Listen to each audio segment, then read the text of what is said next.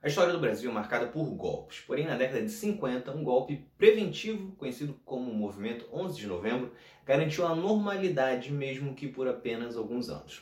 Isso fez com que o país passasse pela situação inusitada de ter três presidentes diferentes em uma mesma semana, com um deles ficando no cargo por apenas três dias. A pressão da oposição sobre Getúlio Vargas levou então o presidente a cometer suicídio em vinte e quatro de agosto de mil novecentos e cinquenta e quatro. Entre os opositores estava a ala militar e o partido U D N. Com a morte de Vargas, o vice Café Filho assume e tenta fazer uma política de conciliação, distribuindo cargos a membros da U D N. A U D N então passa a defender uma proposta para cancelar as eleições presidenciais de cinquenta e cinco.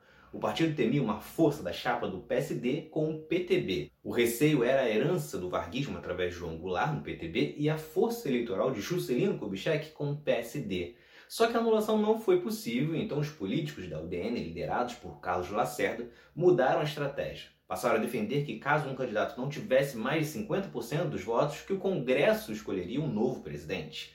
Como a aliança P S D e P T B saiu vitoriosa com Juscelino e Jango, a U D N passou a contestar, afirmando que tratava-se de uma vitória ilegítima, pois não obteve a maioria dos votos. Na ocasião, Juscelino havia vencido com pouco mais de trinta e cinco por cento, contra trinta por cento de Juarez Távora, da U D N, e vinte e cinco por cento de Ademar de Barros, do P S P. Só que, diferentemente de hoje, na época não existia segundo turno, e a Constituição também não exigia maioria absoluta.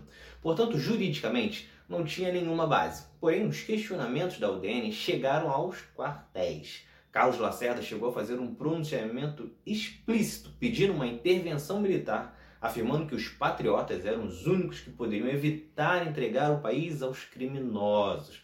Impressionante como o discurso é sempre o mesmo, né?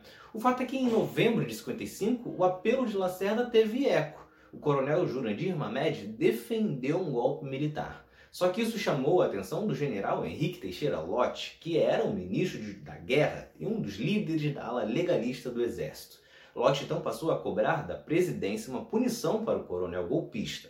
Só que o presidente Café Filho meteu o atestado e deixou o cargo por problemas de saúde. Quem assumiu em oito de novembro foi o então presidente da Câmara dos Deputados, Carlos Luz, que por sua vez era um defensor do golpe que rejeitou punir Mamede e forçou Lott a pedir demissão. Lott estava inclinado a isso, mas foi convencido por outros generais legalistas a derrotar o golpe em curso. E foi isso que ele fez. O general ordenou que tropas ocupassem as ruas do Rio de Janeiro em onze de novembro e contou com apoio político e militar de outros estados. As tropas invadiram prédios governamentais e anunciaram a deposição do presidente Carlos Luz, apenas três dias depois de assumir. Naquele mesmo dia, os deputados confirmaram a deposição de Carlos Luz e Nereu Ramos, então presidente do Senado, assumiu a presidência do Brasil. Lott então confirmou a posse de J K, que aconteceu em trinta e um de janeiro de mil novecentos e cinquenta e seis.